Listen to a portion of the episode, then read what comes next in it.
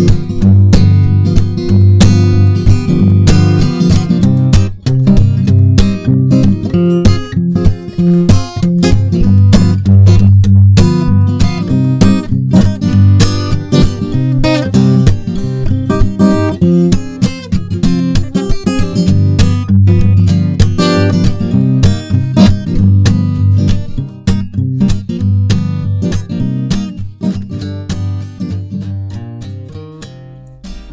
so you're um, you're a human geographer. I'm a human geographer. Yes. What is that? What is a human geographer? What does a human geographer do?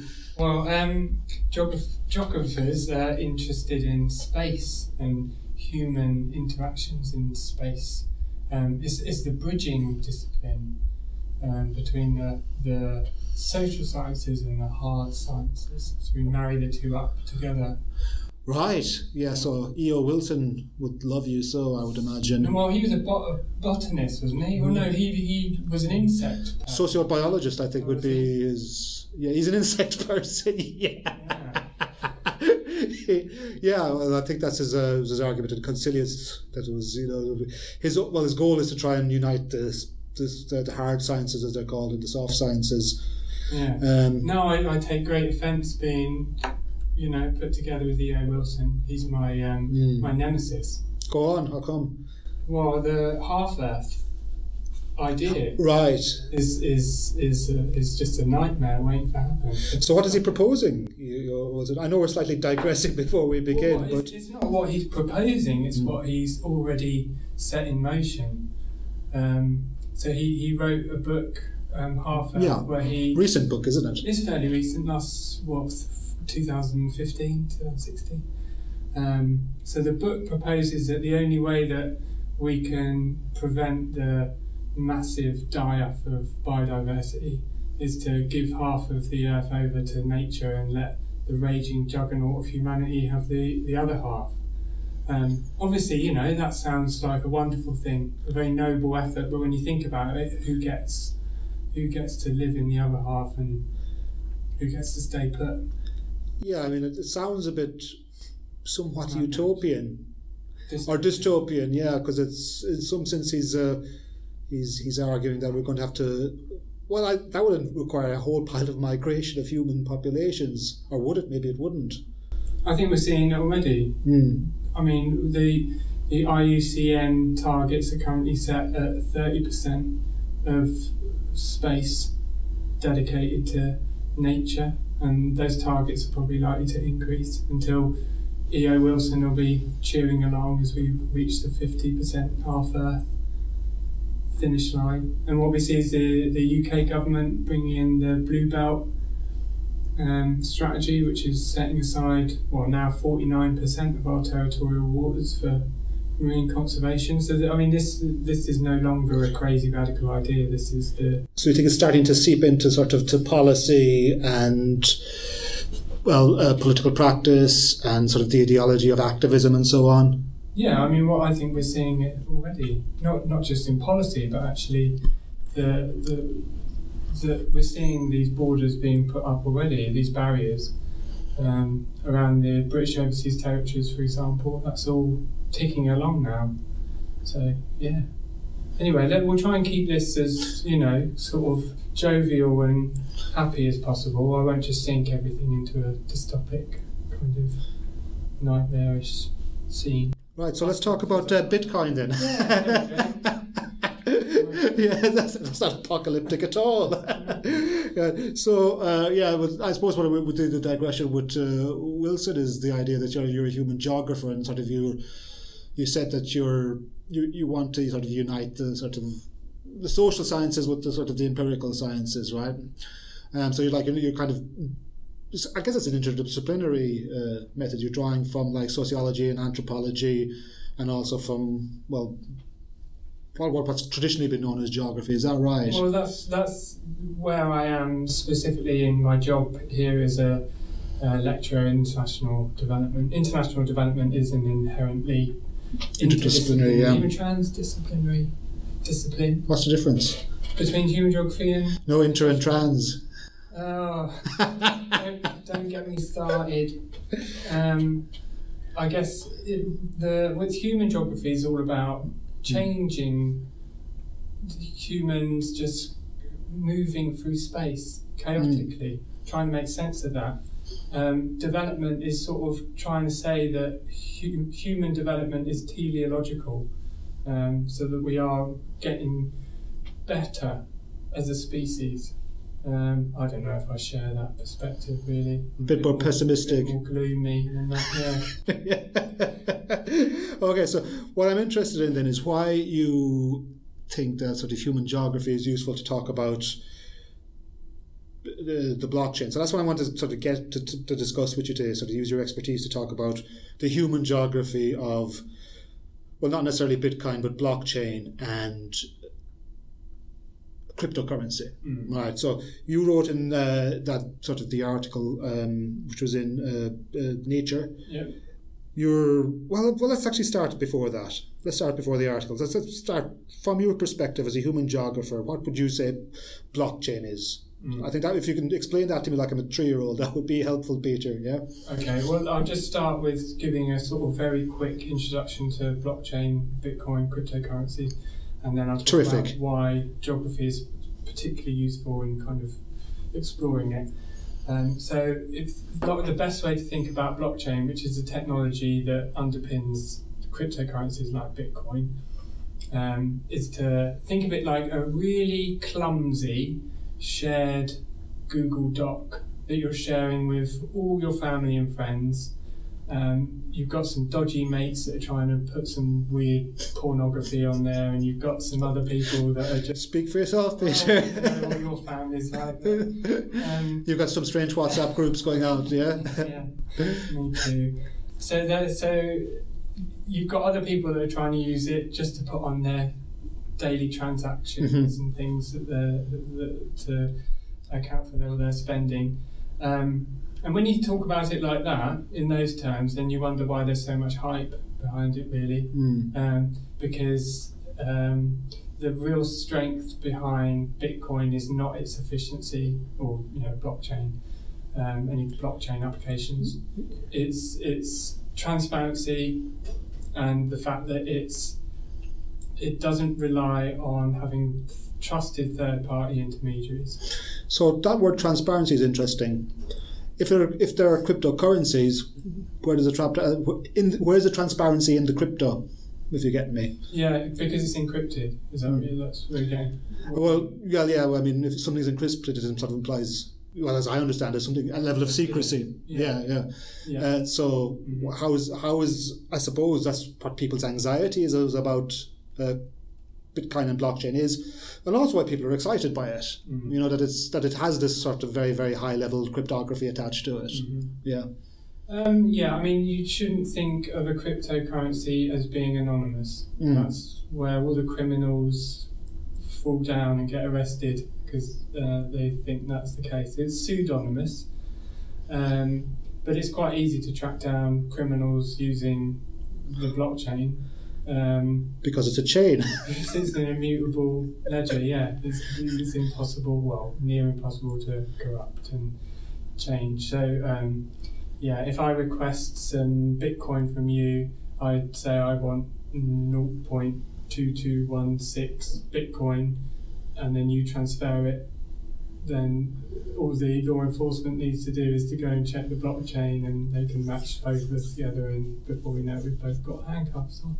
Yeah. So I mean, if we want to do any dodgy stuff, buy drugs and pay for hitmen and things, probably block Oh. Bitcoin isn't the way to do it. I told you I've got weird family.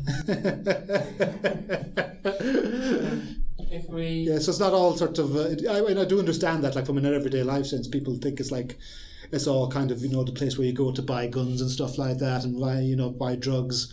Well, it was the way you Mm. bought On the dark web, yeah, you know. on the Silk Road. That was, a, but I mean, look at the mastermind behind the uh, s- the Silk Web, um, Ulrich. Can't remember his surname. Ulrich, someone.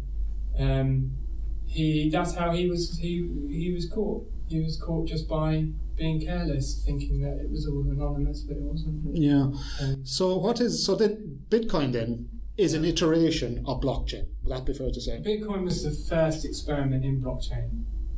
So the like the cypherpunk movement's been going along since the eighties. The people who So, were, so, so what is that, Peter? Cipher. the the yeah the cy- cypherpunk. Ah, okay, sorry, yeah, I thought you said Yeah. cyber, yeah, yeah, yeah. So these were people that were very kind of radical libertarians um, back in the 80s that were well into their cryptography and just when the internet came along, their, their vision was to have the internet as being a very um, kind of open, free of government interference, um, decentralized um, way of for people to collaborate.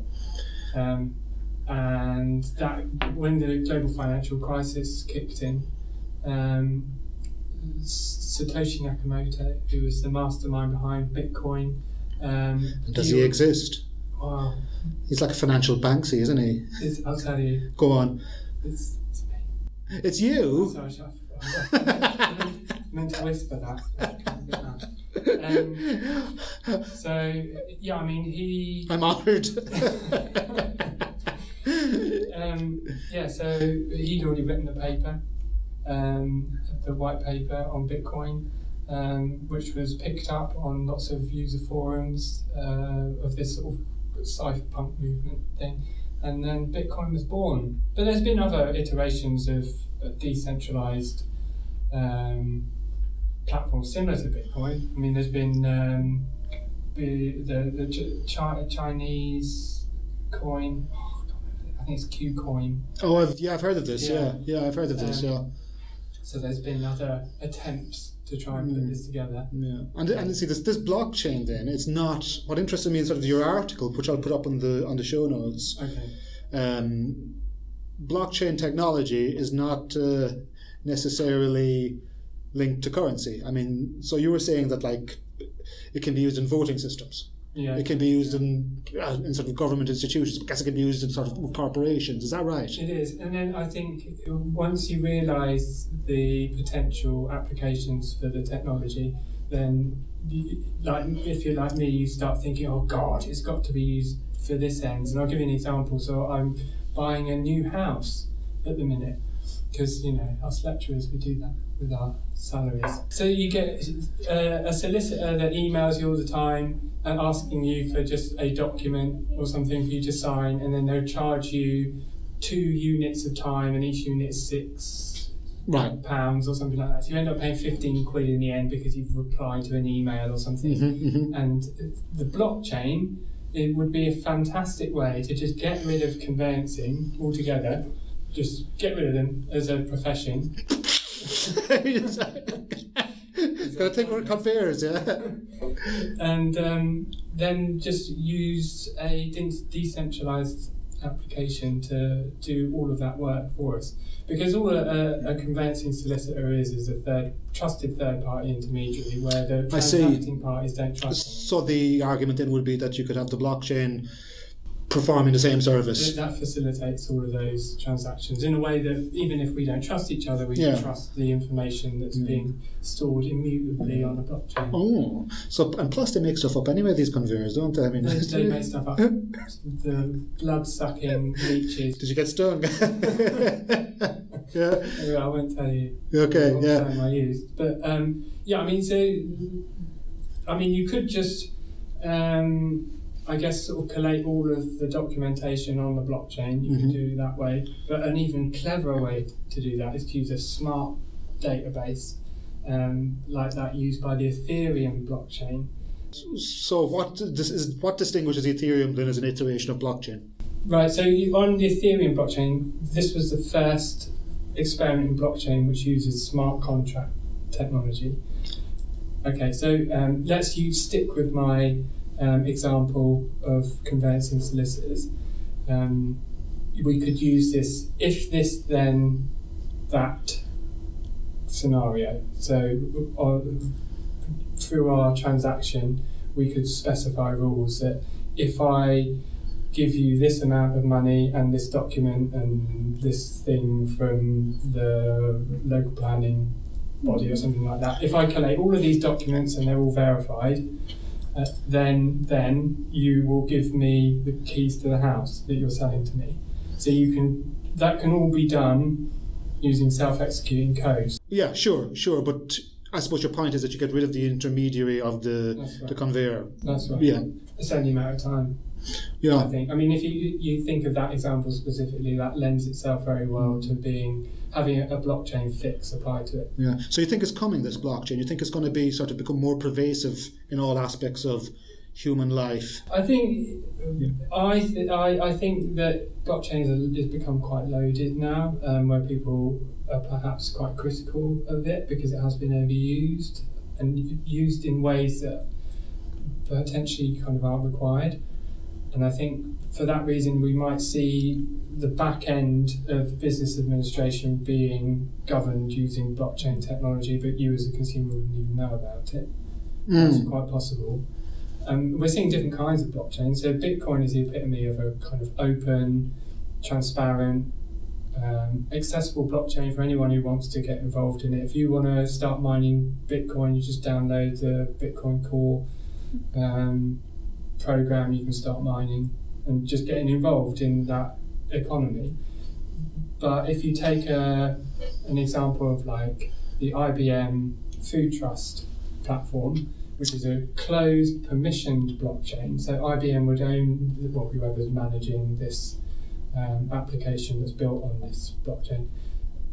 They would only give rights of access to certain individuals, and therefore it's just it's just a network really that's that doesn't necessarily enable everyone to get involved in it. So there's like loads of different kinds of blockchain. We shouldn't think that they are all Yes, it's not a homogenous phenomenon.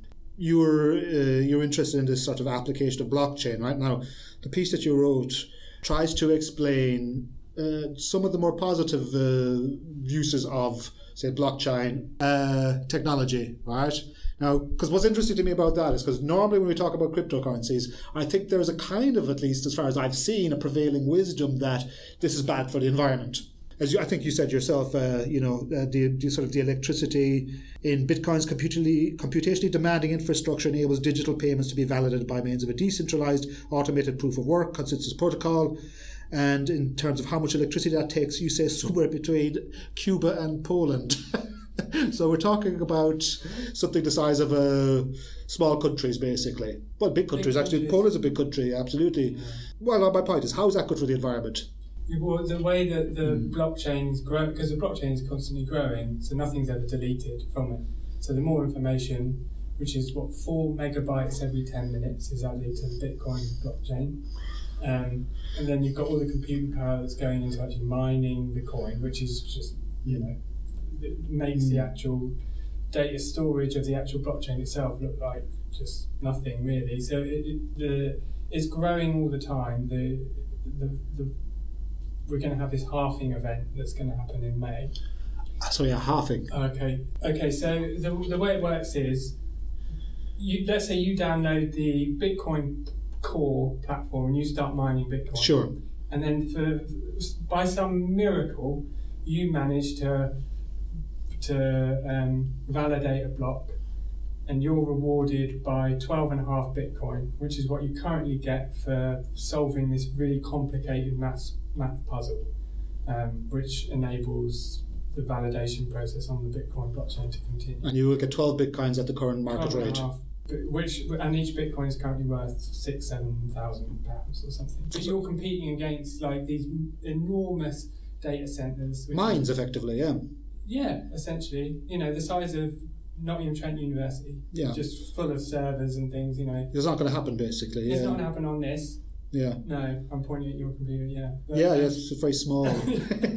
But let's say you did, you win 12 and a half bitcoins today. But in May, um, because the Bitcoin cryptocurrency is, is inherently deflationary, every time it produces 200,000 blocks, and one block is produced every 10 minutes, you the reward quantity halves. ah, okay. Right, so after May, you only get six and a quarter Bitcoin, but the price will probably increase.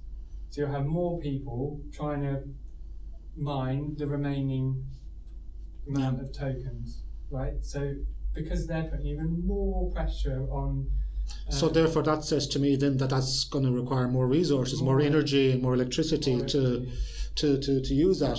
keep the data centers cold, And Right, so you, there's there's an actual refrigeration element to this Yeah, because oh, yes, yeah, because of course computers heat and then course. you've got computers and in massive centers there's going to be more heating yeah, so then you're going to need more refrigeration so so then if they're say in a place like Texas for example right.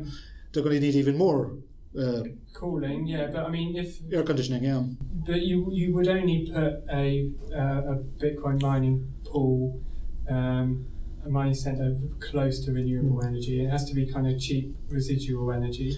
Because if you think about it, so you would say like coal would be better than water currently or or, or an alternative uh, renewable form of Yeah, I mean, how, how it normally works. So, 75% of the electricity used to power the Bitcoin network comes from renewables. And it has to, it, I mean, it is, it is like that because um, take coal, which is where most of the power comes from in the UK, that powers our electricity use. yeah Um, I turn the light on. Someone I don't know. I'm not an expert, but someone down the road switches on the furnace or something, and then I get my electricity. It's instantaneous. It's I hope your house, this new house you move into, you got figured out, Oh, yeah, yeah, yeah. No, but go on. Sorry, I'm joking. Yeah, go on. But it's um, it's a reactive thing, right? But when you got you, we can't control the wind. We just make electricity out of wind power when it's wind when the wind is blowing, not when I want the light being switched on. Yeah. So you have a residual amount of electricity that's just wasted. Oh, Right, and what you could do is then hook up a Bitcoin mining data center next to that yeah. wind massive wind. Or you could sell it back to the grid. You could, but that's only if people want to Mm. buy it. And if if I'm trying to sell electricity in the middle of the day, which is when people generally don't use it because they're you know at work doing whatever people do work. Using electricity, yeah. But actually, the, the peak load is when people get home in the evening, right. which is when the Bitcoin infrastructure is switched off because basically all the electricity is going into people's everyday lives. No. So you've got to think about the electricity that's powering the Bitcoin network would probably be going to waste anyway, potentially. It's still incredibly wasteful. Bitcoin. Oh, sorry, blockchain. Bitcoin, Bitcoin specifically. Um, so when I'm trying to mine Bitcoin, generally, like, sorry, but you're not going to mine any Bitcoin Mm. using your laptop. You're going Mhm. to have to use an ASIC server, um, which is a specialist tailored piece, piece of equipment that it can only run the complicated maths puzzle to mine Bitcoin, which is called SHA-256. So it runs this algorithm in order to try and mine Bitcoin so you can get the reward. Um, a SHA-256 ASIC server can only be used to mine Bitcoin. So as soon as Bitcoin, let's say it's not a thing anymore, and we go, oh, let's, I know, let's just abolish capitalism or this Mm. any form of exchange, and let's all just sort of, you know, exchange food for kisses or something like that. Which Sounds brilliant. Yeah. then you, it's not like you can repurpose all of these ASIC servers in all of these data centers So because no- these these tailored servers can only be used to mine Bitcoin. They would go straight in the sea. Yeah, so so there's yeah, so the different types of cryptocurrency then that are using blockchain would have the same problem. I- presume they're because they're sort of internally cryptographized, if that's a word.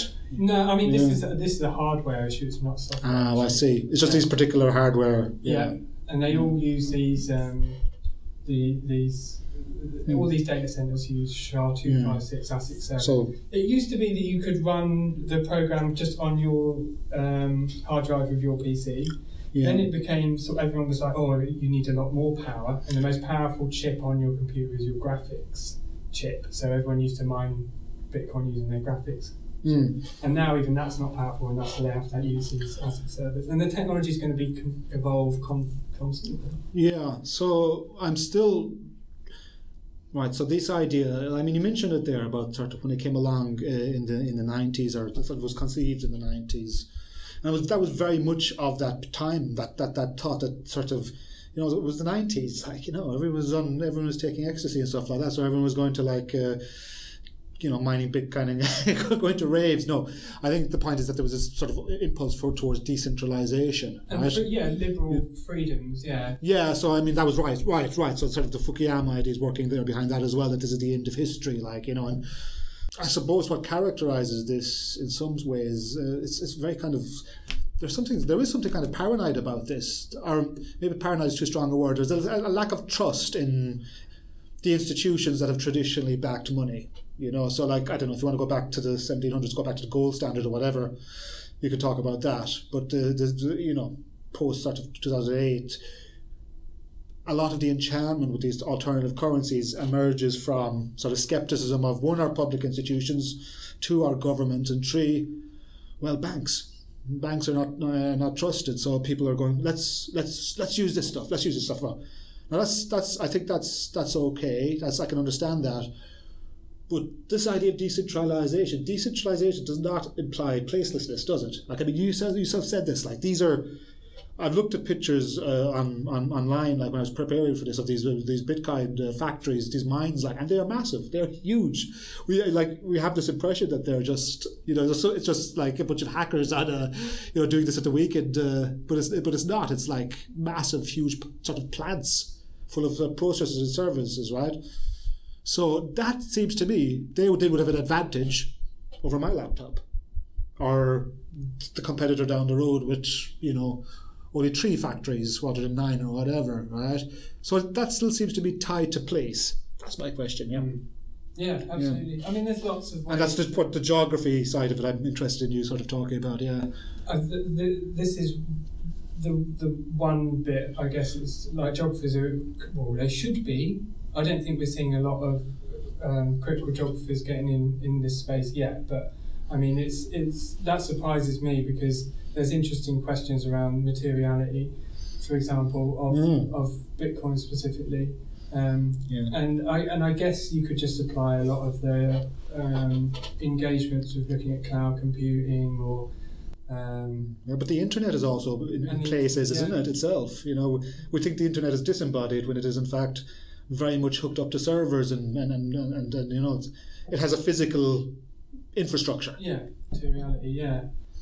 Um, but I mean, there's also, I think, more interesting questions around um, the spatial dimensions of, of Bitcoin blockchain specifically. I mean, if we if we look at um, a project that I'm doing at the minute is looking at crypto colonialism.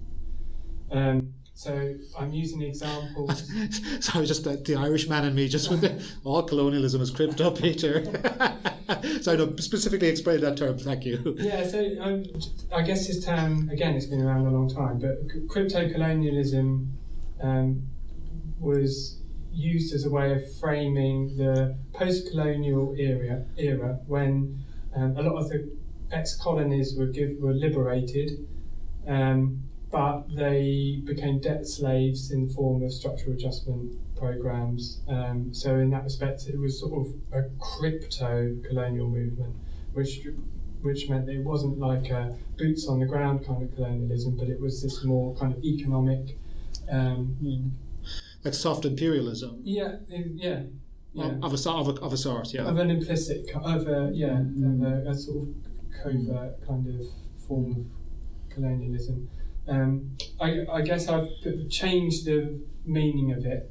It's an interesting um, question to me. This, I think it's really interesting. It's like, as it, in what sense can these cryptocurrencies be deployed mm-hmm. in a sort of in a colonial sense? I mean, are they tied to countries, for example? You know, are they tied to empires? I mean, they're certainly tied to. I, that's my point about them being placeless. They're tied to very sort of. Exi- they're tied to existing patterns of resource use. That's right. right yeah. We could let's look at Puerto Rico, for example. So um, after the big hurricane they had in Puerto Rico, um, there were lots of people that probably had very good intentions that they were going to make Puerto Rico into this sort of crypto utopia. Um, Cryptopia. Yeah, Cryptopia. That's a good. I'll use that one. I'll use that, and I can use that. yeah. um, um, so this was basically the Puerto Rican government setting up tax regimes to encourage incentivize it, yeah. Uh, distributed app developers to come to Puerto Rico and they can make it into this sort of hub of blockchain development. Okay. And the fact that they use the US dollar means they could offload, um, they could sell cryptocurrencies to the US without kind of the, the expensive wiring. The expensive problem of taxation. yeah, exactly. So I mean, that's one example how you can how just because it's distributed and decentralized, it still has these big kind of spatially um, important implications. in terms of the implica- in terms of the wielding of political power as well like you know i mean so within say puerto rico i presume that there would have been internal sort of political antagonisms about how they would you know whether they ought to or not appeal to Bitcoin users and Bitcoin developers or sort of blockchain developers in order to to to to to to to to, to, to, to attract them. Yeah, I mean, it's right. I mean, Naomi Klein has a lot to say about this. The journalist, left-wing journalist, she wrote um, "On Fire" was her recent book, which she's written. And this changes everything. changes yeah, everything. yeah. Sort of two sort of big. Um, so, so, so Disaster capitalism. Kind of. Y- Yeah, so she's kind of two key texts in the environmental movement in the past sort of five to ten years. Yeah, it, yeah, yeah. Um, but I mean, she she's interested in the case of Puerto Rico and these sort of um, crypto utopian people that are basically buying up all of the cheap beachfront accommodation, displacing all the local people that perhaps have different kind of um, ideas. so of- crypto gentrification, yeah. That's cryptification. I'm telling you, yeah, yeah. Yeah, yeah. so I mean, this is this is the Puerto Rico one is a good example. I've got paper coming out on Why are you whispering? well, just this a little, just dropping, just so people. Um, yeah, I'll send me the link and I'll put it up in the show Yeah, notes. great.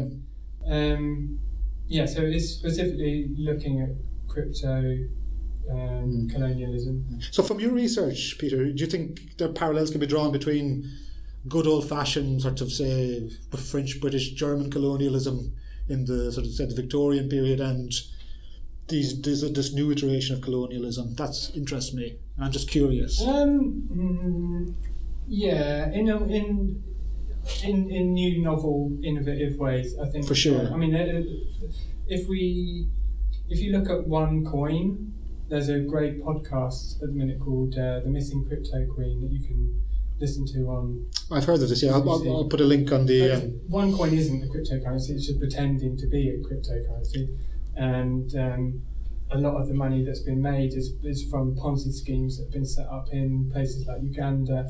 So you get lots of people that probably don't understand cryptocurrencies and blockchains and the technology that sort of underpins cryptocurrencies, but it's almost like, well, I understand Bitcoin, I understand that people have made a lot of money out of that, so I'll. Um, sure. so this, so this is sort of um, people that are going to the global south, still suffering from the scars of you know traditional forms of colonialism that are now being sort of swept into this other kind of giant Ponzi scheme that they don't man they can't benefit from. There's uh, I think um, if we look at Jack Dorsey, who is the, The Twitter CEO. Twitter, yeah. Um, so he's set up a, an application called Square, which is basically just trying to. I, uh, this is the way I understand it. This is just my opinion. Um, I think it's trying to compete with platforms like M-Pesa, um, which is a, a money sending app that you can use on your mobile phone. Sure. Um, but Square accepts payments in Bitcoin.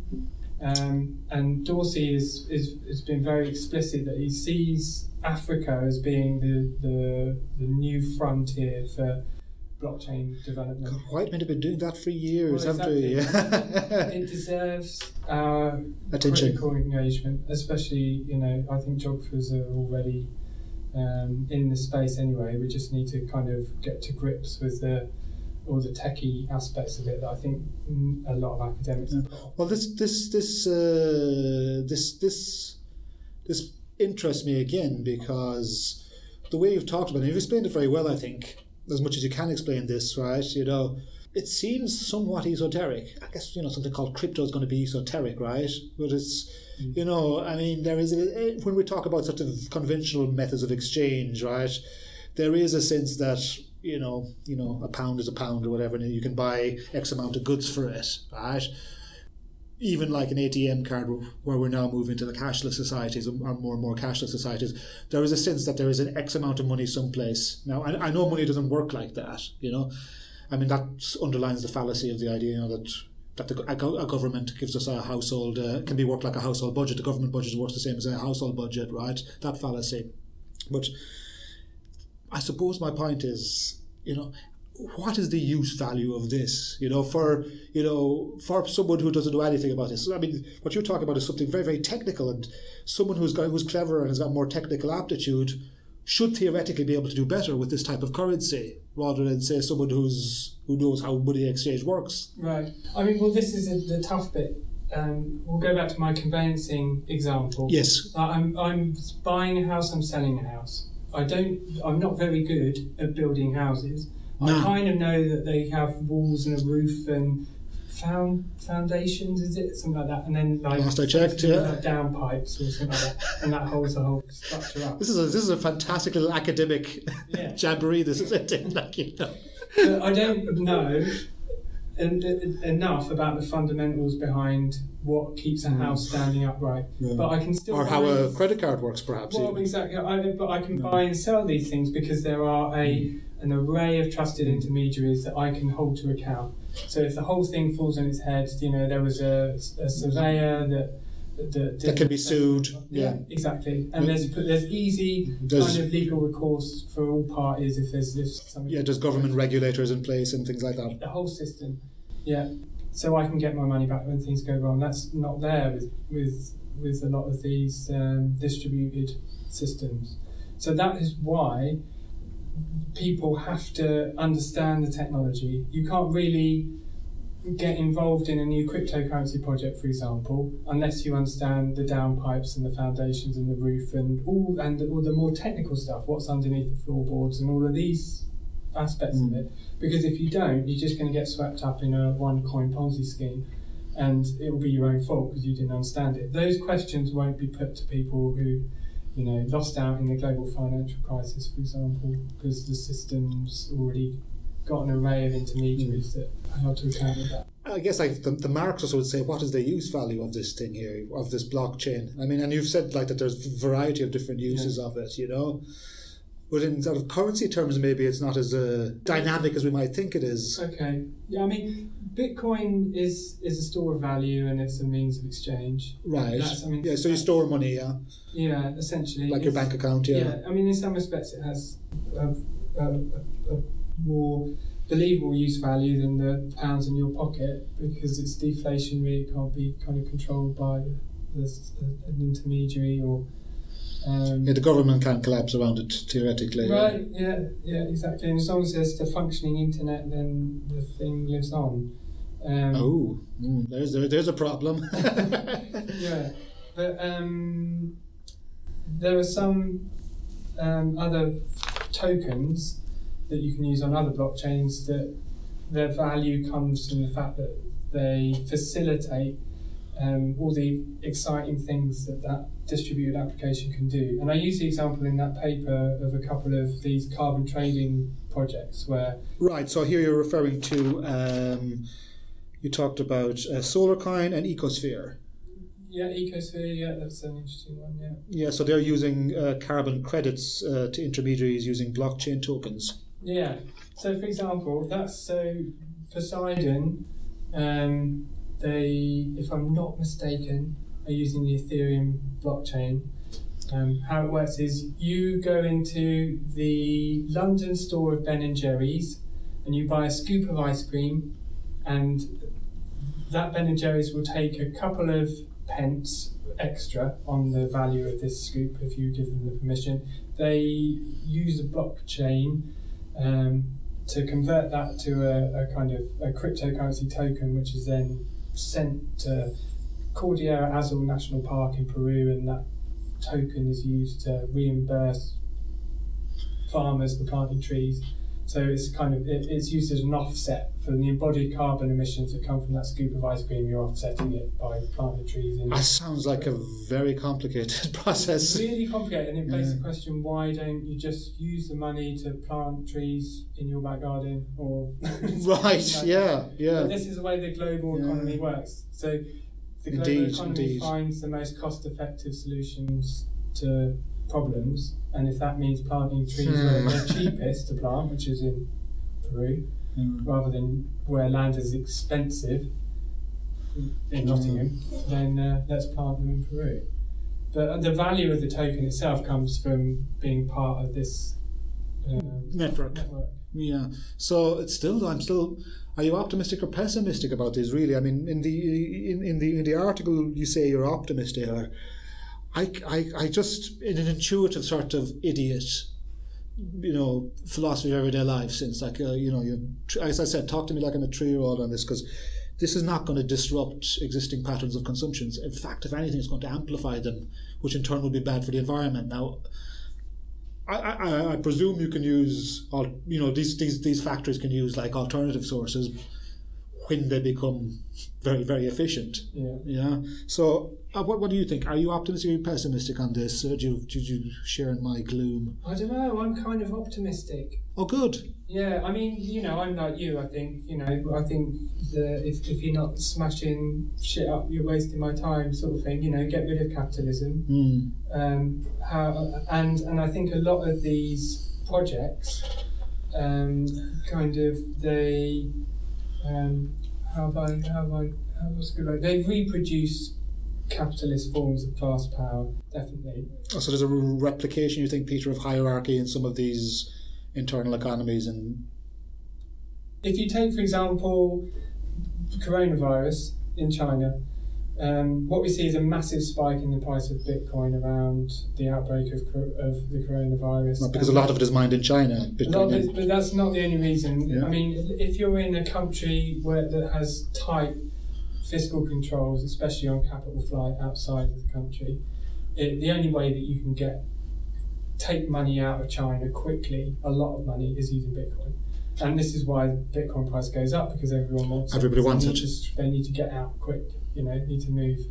Um, and in that respect, it's sort of like you you'd have a very what's the word kind of um, or, orchestrated kind of um, fiat Mm. based economy that has tight controls from the government and Bitcoin kind of enables a more kind of free global economy, which is the epitome of neoliberalism, really, isn't it? To remove all of those barriers that governments try and put up for capital. And it's what, well, what's the alternative? Is the alternative then just protectionism? You know, I mean, I suppose that's what a lot of the political configurations that we've seen emerge in the past couple of years. Sort of Trump ran on a sort of an isolationist thing. Brexit was a sort of a, a, pro- a protectionist uh, project. Right.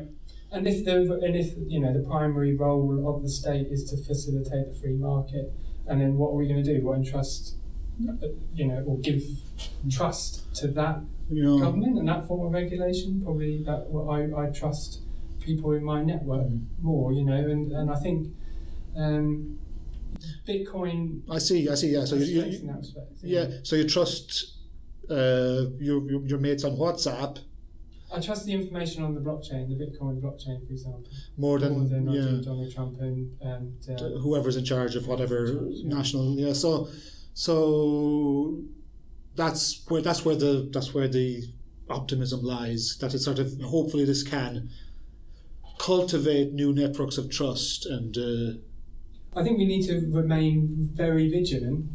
Um, I mean, again, I mean, if we look at Chile, um, the big riots in Santiago, um, and again, we see a spike in Bitcoin price and lots of Bitcoin take up in these localities during these times of civil unrest.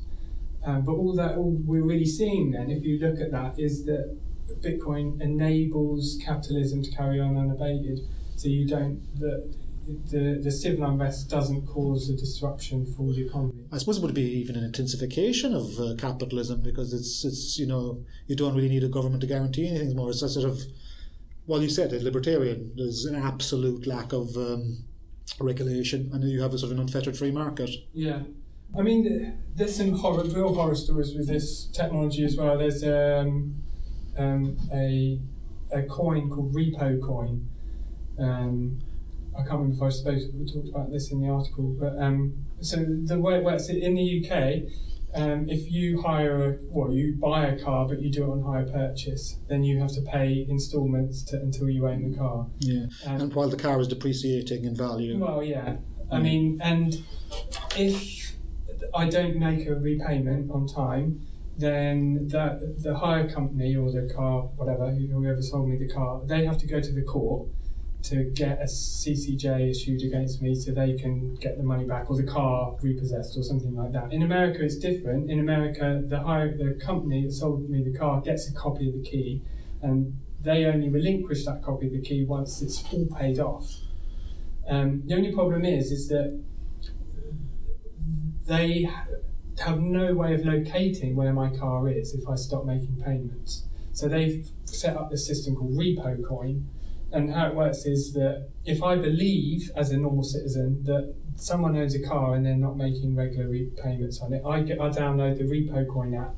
I take a photo of the number plate in whatever location the car's in, and I'm rewarded with Repo Coin, which I can then use to buy, or not to, but, but it's a reward program, so I can get cinema tickets or something like that in exchange for repo mm. coin. But obviously, what happened was is that you just get loads of rich, tech savvy white kids that go into poor, predominantly black neighbourhoods, taking photos of these expensive cars only for them to lose their car and it get repossessed while you know the so the system is open to fraud and manipulation well that's not manipulation that's no. just how the system is meant to run but right it, but it reifies all of these kind of inherent you know uh, bias and bigotry that comes within our society. I mean, just because it's high tech and it's all on the blockchain, it doesn't kind of absolve us of any of that. Any political responsibility, yeah. Yeah. Exactly, yeah. Okay, I think you need to go to a meeting now. Yeah. Yeah, yeah, yeah, yeah.